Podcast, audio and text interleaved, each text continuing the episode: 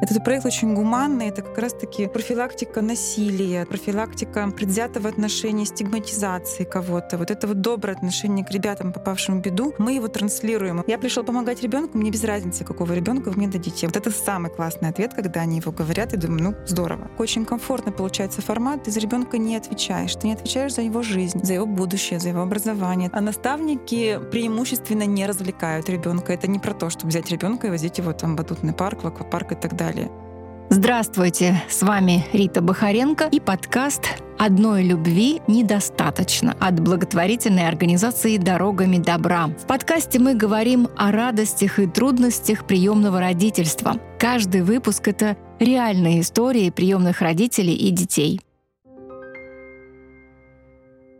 Мы продолжаем рассказывать вам об опыте приемного родительства. Но сегодня у нас несколько необычный выпуск. Речь пойдет не о приемном родительстве как таковом, а не менее важном и ресурсном проекте наставничества. И поговорим мы об этом с основателем проекта наставничества и психологом организации «Мир меняют люди» Вероникой Васильевой. Здравствуйте, Вероника. Здравствуйте, Маргарита. Наставничество. Проект появился относительно недавно, да? На кого направлен. Давайте вот подробнее об этом поговорим, потому что мне пока известно только то, что я знаю. Наставничество э, в основном это для подростков. Да, все верно. Наш есть. проект не государственный, он для подростков, направлен на детей, которые живут в детском доме, имеют статус социального сироты. И эти дети э, либо не попали в приемную семью, либо ну, не хотят в приемную семью, в свою кровную они вернуться тоже не могут. И мы подбираем для таких детей наставников. Наш проект э, существует в Екатеринбурге уже почти три года, нашей организации год. Мы отдельно выделились, ведем это направление. Э, мы являемся не полностью самостоятельными, а частью федерального проекта наставничества благотворительного фонда «Солнечный город». Они нас поддерживают, помогают нам методически, финансово. Проект наставничества э, — это тот проект, который ведется уже давно многими организациями в России. Это выверенная технология помощи детям, когда у детей появляется близкий взрослый вне стен учреждения, который взаимодействует с ребенком в момент, когда он живет в детском доме, помогает ему преодолевать психологические трудности, узнавать мир за пределами детского дома. Но наставник это тот человек, который поддерживает ребенка после выпуска из детского дома. Вот в тот момент, когда ребенок выходит после там 9 класса или 11 и остается совсем один. То есть это такой некий друг, ну не некий, это друг. Это друг. Э, это обязательно не ровесник, а кто-то постарше, да? Да, все а. верно. Это человек, с, наставник это человек социально адаптированный, самостоятельный, у него со своей жизнью все хорошо, он работает, у него либо есть семья, либо есть какие-то отношения, может быть, есть дети, может быть, нет. Этот человек хорошо справляется со своей жизнью, знает все, что нужно знать взрослому человеку и готов поделиться с этим, с подростком из детского дома. Да, вот потому что очень многие даже э, подростки, не подростки, а вообще дети, выходя из детского дома, даже если там какие-то они дают материальную помощь, да, не справляются, да, потом вот со всем этим без э, какой-то поддержки извне. И вот для этого и был придуман такой проект. Ну и вообще, конечно же, лучше ребенку быть в семье, но вот как вы уже сказали, что не всегда это возможно, и должен быть такой какая-то родная душа да, со стороны. Все, все верно. Вы абсолютно правы. Мы всегда говорим и наставникам, и везде рассказываем, несем в массы идеи, что первое, что и самое главное, что нужно делать для детей, оказавшихся в беде, это постараться сохранить для них кровную семью, если это возможно, если там нет насилия. Если это не произошло и причины бывают разные, тогда ребенку нужно искать приемную семью. И это вот такие два больших блока современные, которые делают фонды, чтобы ребенок жил в семье, а не в детском доме. Но когда уже ничего сделать невозможно, когда уже ни в кровной семье не может ребенок быть, ни приемно ему не подбирается, тогда наставничество отличный способ помощи ребенку. Благотворительная организация «Дорогами добра» проводит сбор средств на открытие дополнительной группы школы приемных родителей. Вы можете принять участие в сборе и пожертвовать любую сумму при ссылке в описании к этому выпуску. Несколько вы уже назвали отличий. В чем еще наставник отличается от родителя? Это люди тоже должны в чем-то быть подготовлены специально. Или да, наставник — это человек, который прошел специальную подготовку. Это не школа приемных родителей, но раз мы проект, мы готовим людей, чтобы они взвесили свои возможности, скорректировали ожидания, понимали, что их ждет. Мы рассказываем психологию сиротства, мы даем блок про трудное поведение, мы рассказываем, в принципе, про проблему социального сиротства и кризисных семей в России. И люди взвешивают свои возможности, решают, подходит, не подходит им этот проект, понимают, вписывается он в их жизнь или не вписывается, с семьей это обсуждают, потому что нам важно, чтобы семья наставника не была против, хотя этот проект не семейный. Предполагается общение один плюс один. То есть наставник общается с ребенком один плюс один, и только тогда, когда проходит время, ребенок не против, подросток, семья наставника не против, все согласны, тогда наставник может ребенка знакомиться со своей семьей, приводить его в гости. И это очень полезно, и вообще как бы это то, что хочется, чтобы делали наставники брали ну, ребенка да. и показывали обычную жизнь в семье. Ну да, вообще на гостевой режим наставники имеют право брать, да? Да, у нас наставники входит. все оформляют гостевой режим абсолютно. Это, ну, как бы правильно, это делать более безопасным участие в проекте. И они берут на ребят, берут на выходные, берут э, в гости, погулять берут. То есть они оформляют документы, забирают ребенка и взаимодействуют с ним в разных местах у себя дома или там где-то в общественных пространствах. А как выбираются, так скажем, дети или наставники э, сами друг друга могут да, Здесь есть нюанс. Опыт ведения проектов наставничества показал, по-разному раньше формировали пары, но оказалось, что пары, сформированные спонтанно, вот знаете, там приехала куча волонтеров, вот тут вот дети какие-то, какое-то мероприятие совместное, и самообразованные пары случились. Вот по статистике такие пары распадаются практически там 80% случаев. В нашем проекте пары подбирает психолог. Мы знакомимся с наставниками близко, то есть мы это люди, которые проходят собеседование с психологом, мы составляем психологический портрет, мы общаемся здесь детьми в детском доме. То есть мы с каждым ребенком общаемся лично, знакомимся. И психолог подбирает пару на основе,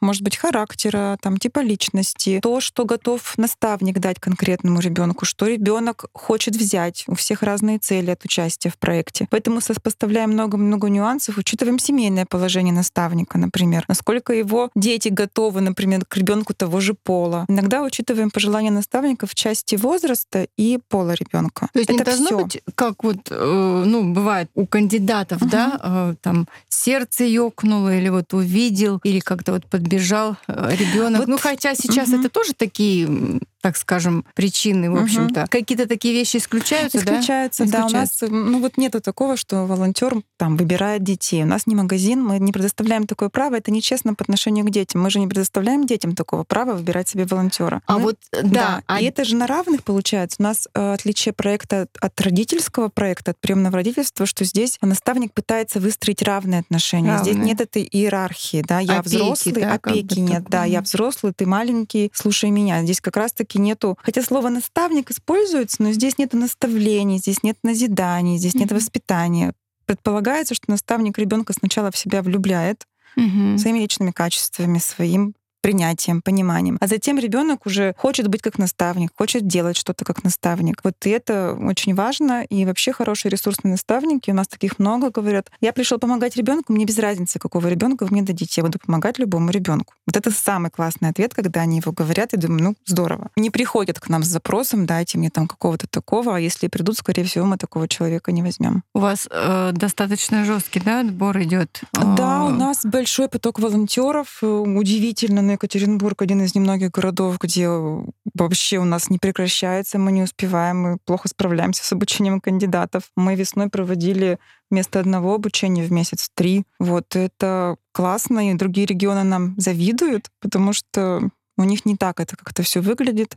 Может быть, у нас в Екатеринбурге такие люди, может, как-то проект зашел, может, он вовремя появился. Но у нас есть пока есть возможность выбирать людей. А кто идет в наставники? Эти люди э, как-то потом в будущем собираются стать приемными родителями или вообще не собираются? Разные люди, очень-очень разные. Есть люди, которые были в школе приемных родителей, э, прошли ее для себя вопрос закрыли, например, в принципе, с приемным родительством, взвесили, поняли, что не потянут. Но желание помогать ребенку, желание помогать ребятам в беде осталось. И они приходят к нам, и это такой очень комфортный получается формат. Ты за ребенка не отвечаешь. Ты не отвечаешь за его жизнь, за его будущее, за его образование. Ты с ним а, дружишь. Не потянут как бы ну, вот ну эмоционально, такую... психологически, а. да, mm-hmm. то есть это ну, круглосуточно. Круглосуточно. Да, а ты здесь, Понятно. получается, отвечаешь только за дружбу и отвечаешь за ребенка в тот момент, когда ты с ним находишься. То есть ты его должен, там, не знаю, создать условия для комфортного пребывания с тобой, чтобы у него в это время немножко он расслабился, немножко реабилитировался, потому что у нас наставники берут детей к себе в гости, и ребенок, например, может спокойно с утра у наставника поспать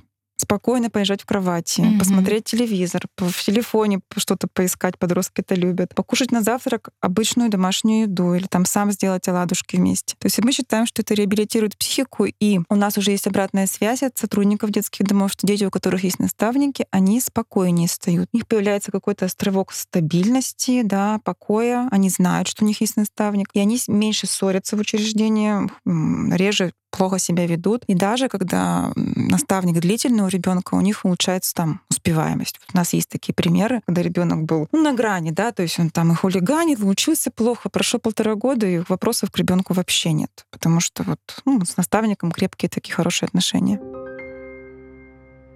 А дети сами могут выбирать наставника или отказаться, например, угу. что вот я вот не хочу больше с ним там, дайте мне другого друга. Да, дети вообще в проекте в принципе участвуют по желанию. Мы приезжаем в учреждение, там рассказываем детям о проекте, приглашаем их в проект, они заполняют анкету. Кто хочет, записывается, кто не хочет, не записывается. Кто-то сразу записывается, кто-то ждет там полгода-годик, наблюдает. От, от какого возраста? От 12 лет. От 12 да, 12 лет. плюс мы берем. Маленьких мы не берем, потому что там им сложновато сложновато понять, кто такой наставник. У них фантазии возникают, что это будущий приемный да, родитель. Да. Удерживать позицию трудно, и самому наставнику. Они такие маленькие, их так хочется ну, обнять, приголубить, и вот эту дистанцию уже трудно держать. С подростком ее, в общем-то, не надо держать, они сами ее хорошо держат. Маленькие не могут. Вот дети, да, понятно, что у детей свои тоже, у подростков свои фантазии. Они думают, так, придет наставник, я его раскручу, он будет моим личным спонсором, он меня будет развлекать, вот это все. Понятно, что они просят деньги, понятно, что они манипулируют и плохо себя себя ведут. И в какой-то момент их ожидания не оправдываются. То есть наставник денег не дает. У нас наставники нельзя деньги давать детям. Вот только хотела спросить. Нельзя.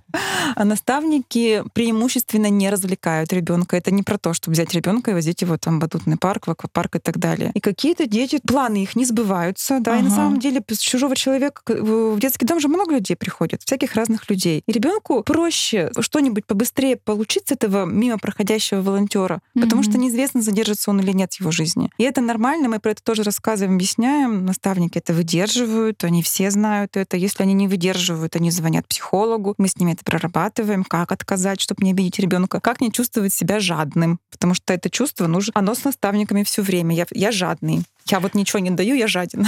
Ну подождите, а в кафе могут они сходить могут. там, допустим? Все в пределах разумного. То есть, угу. да, могут сходить в кафе, но это не должно быть кафе, которое будет в будущем не по карману этому ребенку. То есть идут там в KFC, например. Не угу. надо водить в рестораны ребенка, потому что это смещает его ну, как бы понимание жизни за пределами детского дома. Там, если э, есть возможность, лучше там пойти купить колбаски, бутербродиков, прийти домой, вот как-то так тоже показывать. Мы следим за этим, потому что если один наставник начинает кутить, бросать деньгами, другие дети рассказывают другим детям, другие mm-hmm. дети с других своих, своих наставников это просят. То есть все-таки это проект, у нас есть правила, договоры, наставники их придерживаются. Вы спрашивали, дети могут ли да, выйти? могут ли они да. отказаться и выбрать вообще? У нас бывают такие случаи, когда ребенок э, перестает общаться с наставником. Как правило, это старшие дети, выпускники. То есть мы считаем, что здесь уже выполнена задача, и они, ну, такой, знаете, формат а, сепарационной какой-то деятельности, да, уже у ребенка происходит. То есть ребенок отделяется. Так, чтобы ребенок сам мне не понравился дать другого, не было ни разу. Они вообще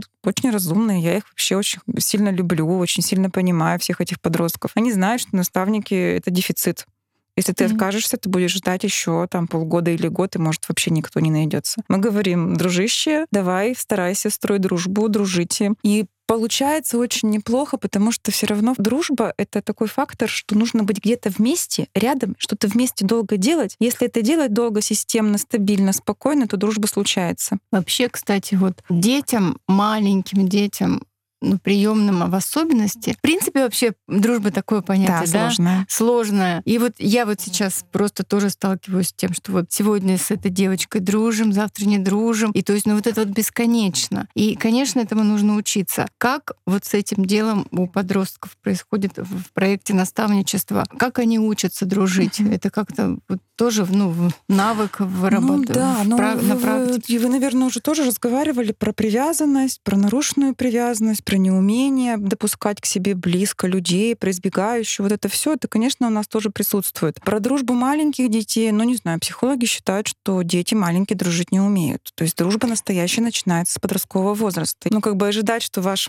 младший классник будет дружить по-настоящему, не стоит от ребенка, потому что нет, это не их возрастная Там, да, особенность. незрелость такая еще и даже да. у подростков. У подростки могут начинать дружить, но опять же, это травмированные подростки, преданные подростки, да. с ними трудно выстраивать дружбу. Ну и поэтому у нас в проекте есть поддержка. У нас есть группы поддержки для наставников, ежемесячные мероприятия, мы встречаемся, общаемся, поддерживаем друг друга, разбираем сложные кейсы. У нас есть постоянное сопровождение психологом. То есть наставник, если он чувствует, что у него не получается с ребенком строить дружбу, обращается, получает консультацию, устную, письменную, очную, заочную, всякую разную. Вот. И если наставник замотивирован, если он осознанно зашел в проект, мы взяли его, то, скорее всего, он старается, даже когда бывает очень трудно. То есть это вот люди, которые продолжают это делать, даже если очень-очень трудно. Как вы определяете ресурсность, нересурсность? У нас здесь э, есть очень такой хороший механизм, это технология проекта, и заход в проект очень длительный. Это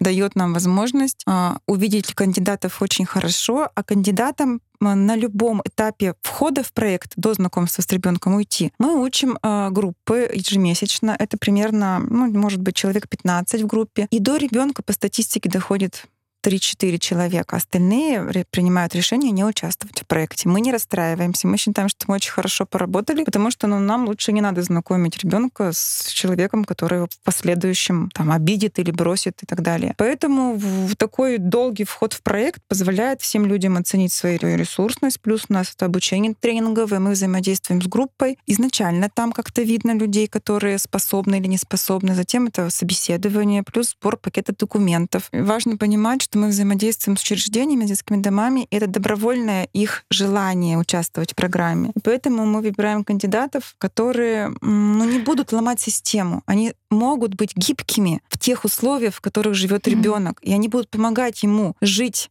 в тех кривых условиях, которые все уже понимают, детский дом нехорошее место для э, взращивания детей. Но вот наставник, он будет с пониманием относиться к сотрудникам, с пониманием относиться к ребенку, он не будет ругать сотрудников, потому что ребенок будет между двумя наковальнями, да. Я наставник, я ругаю твоих этих там воспитателей, а он потом возвращается, а как ему там быть? Мы отсматриваем людей, которые, ну, особо такие, знаете, революционной настроенности, потому что это угроза проекту. Мы ни с кем не ссоримся, мы всегда пытаемся быть гибкими, и это видно на обучении, видно на собеседовании, видно. Ну вот как-то так.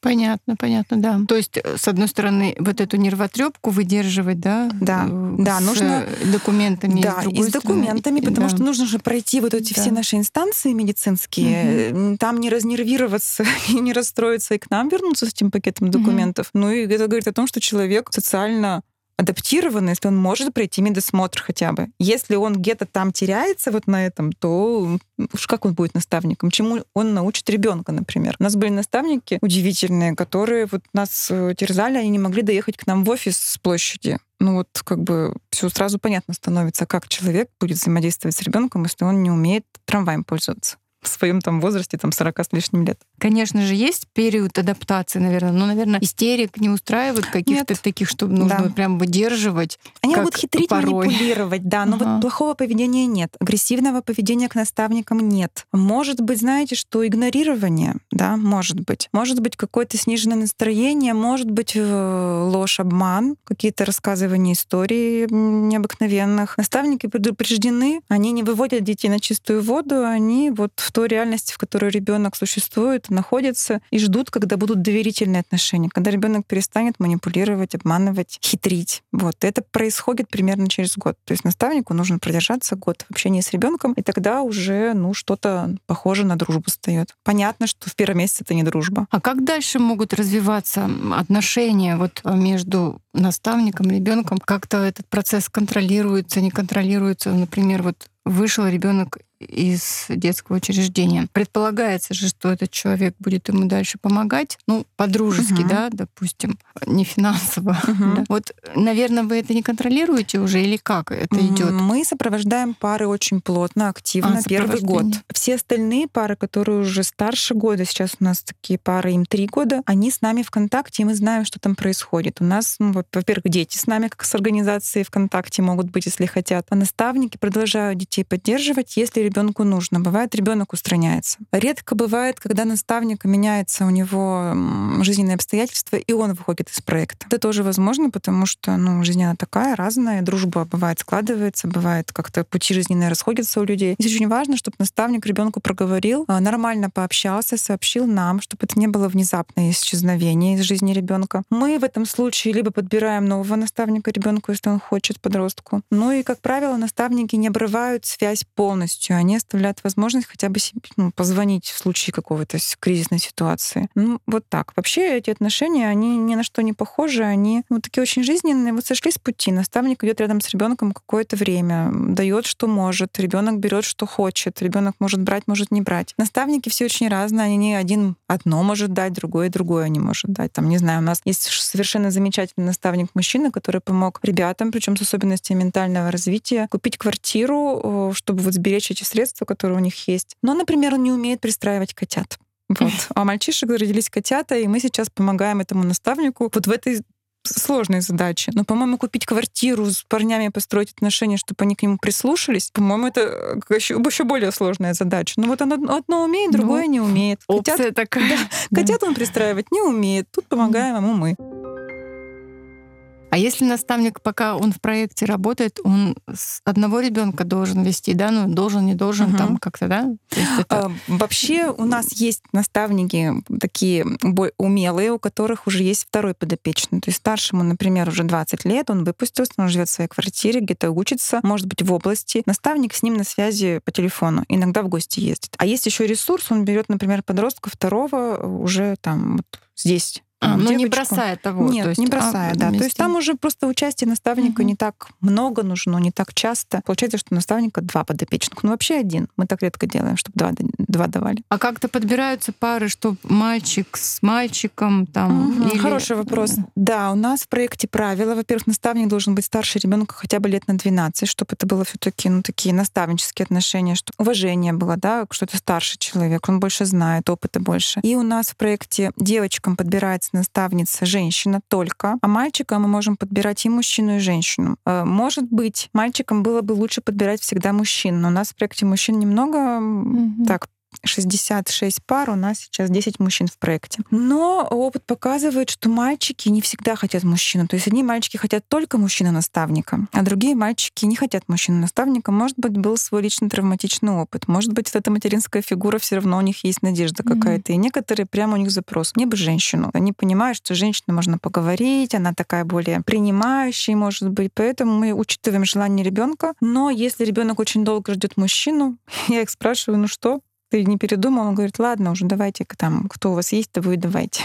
Вот, они соглашаются на женщину, потому что, ну, женщины сейчас, они очень активные. У нас женщины на мотоциклах ездят, сваркой в гаражах занимаются, там, ну, в общем, да. такие, как это, не хуже нисколько, чем мужчины. Проекту уже три года. Ну, я в проекте три года. Мы начинали, кстати, в «Дорогами добра» этот проект. Там этот проект начинался, э, но, как часто бывает в организациях, когда там закрывается грантовая поддержка, он там подошел к концу, а пары остались вот у нас тогда а, с особенными детьми и начали искать возможность, чтобы продолжить проект. Я сама лично там общалась с разными фондами, искала партнера. Одно время мы были при другой организации, примкнули, потому что нельзя болтаться волонтером в воздухе, должна быть какая-то организационная форма. А получается, в январе 22 года мы открыли свою организацию, свою НКО и ведем только наставничество. Начинали, вернее, так. Но сейчас у нас уже есть проект репетиторской помощи, то есть это репетиторы-волонтеры, для детей в детские дома. И э, один проект — это по работе с особенными детьми. Там команда волонтеров работает. То есть команда волонтеров приезжает к особенным детям, и с ними там программа у нас есть, годовая занятие. Я к чему еще спросила, э, сколько проектов существует. Вы как-то отслеживаете, например, разницу между детьми, у которых угу. наставники были, есть, как вообще их дальше судьба складывается? Ну, вот вы уже сказали, что кто-то там общается, да? У нас, э, поскольку это проект, программа, и мы получаем разное всякое финансирование, мы должны это все считать, вы сами понимаете. Солнечный город проводит ежегодное исследование летом. Мы как раз сейчас начали его проводить. Мы опрашиваем всех участников проекта детей, наставников, наставников, сотрудников и выпускников о том, какую роль наставник сыграл, есть ли изменения, в каких сферах наставник помог ребенку. То есть проводится ежегодное исследование и смотрит, то есть на что повлиял проект, на что нет. Мы вот, если к цифрам не привязываться, всегда оцениваем для себя, если ребенок хочет быть в проекте, если ему нужен наставник, он говорит, я хочу дальше дружить, меня все устраивает, я называю наставника другом, то это большая-большая радость, и это результат потому что ребенок не один. Да, это очень важное дело, потому что вообще э, вот сейчас в мире не так-то просто или не всегда, не каждому просто друга, да, найти да. друзей, подруг. Ну, учитывая и вот виртуальность угу. нашу, и вообще как-то, мне кажется, менее сейчас люди склонны к сотрудничеству, именно вот такой вот коммуникации. Ну, не знаю, может быть, это какие-то личные наблюдения. Ну, вообще, то есть это хорошее дело вот так вот учиться дружить даже, да, вот потом пригодится. Ну, да, в любом это, случае. это волонтерам очень сильно пригождается, даже, потому что да, они э, все трансформируются в проекте, то есть у них там меняется отношение к себе, к окружающей действительности, вот к этой системе, к людям в беде меняется отношение. Этот проект очень гуманный, это как раз-таки ну, профилактика насилия, да, профилактика предвзятого отношения, стигматизации кого-то. Вот это вот доброе отношение к ребятам, попавшим в беду, мы его транслируем, и мы считаем, что те, кто не стал наставниками, но побывали у нас на обучении, они несут эти мысли в мир, они рассказывают, что вот этим детям, которые в беде, которые травмированы, нужно чуть больше любви, внимания, понимания на рабочем месте, в училище, там, не знаю, в магазине, в транспорте. То есть, ну, их нельзя исключать из нашего мира этих детей. Их нужно, как это, ин- инклюзия, да, тоже получается своего рода. Да. Потому что если будет эксклюзия, это какая-то такая странная история. Мы их отторгаем, не берем, а они оказываются где-то там, ну, в преступной среде, там-то берут всех в этой преступной среде. Поэтому надо их к нам брать, в нормальное общество, показывать им нормальную жизнь. А между собой наставники как-то общаются? Ну, общаются, между собой да, и они начинают раз... дружить. Они прямо тоже говорят, я так рад, что в этом проекте я нашел здесь людей с схожими ценностями, вот это вот общение, оно не пустое. У нас это вот получается группа поддержки. Наставники приходят, кто когда может там. Они каждый раз разный состав. Но это общение очень глубокое, очень такое интеллигентное. У нас люди очень такие, знаете, думающие, мыслящие, очень часто с опытом собственно не сильно счастливой жизни, но они выбрались. И вот мы считаем, что люди, которые смогли справиться с трудностями своими, они для ребенка очень полезны, потому что они знают, каково это, как это преодолевать, и они своим примером показывают, можно справиться. Вот у меня было так, я постарался, давай, я буду рядом, справляйся. Если все же в процессе общения с ребенком конкретным или там с несколькими детьми наставник принимает решение, что вот ну, наверное, угу. я хочу взять в семью этого ребенка. Это возбраняется, не возбраняется? Мы не можем как? запретить. Мы в тайне будем радоваться и говорить круто. Ребенок в семье это самое высшее благо для ребенка. Для проекта это не сильно хорошо, потому что дети начнут все как-то у них в голове, что наставники да. странные люди, которые вроде как не родители, тут прикидываются, прикидываются, а потом вроде как родители. У нас в Екатеринбурге пока такого не было, но в других регионах бывали такие случаи, когда вот наставник, он решал, что он может быть опекуном для ребенка. У нас бывают почему-то часто случаи, когда ребенок э, не хотел в приемную семью, стал общаться с наставником, прошло время, ему снова предлагают в приемную семью, и он соглашается соглашается. Мы не хотим много брать на себя, но нам кажется, что это влияние наставника тоже. То есть у него формируются какие-то доверительные отношения да. с другими взрослыми, и он понимает, что, может быть, другие взрослые его тоже нормальные. У нас из проекта забрали уже шесть детей в приемные семьи. То есть это как раз-таки наставник, конечно, печалится, горюет, там все проживания утраты происходят, но ребенку лучше в приемной семье. Мы радуемся за таких детей. Да, а вот это очень хорошая тенденция, в общем-то, потому угу. что вот у нас тоже была такая гостья, что вот не хотела она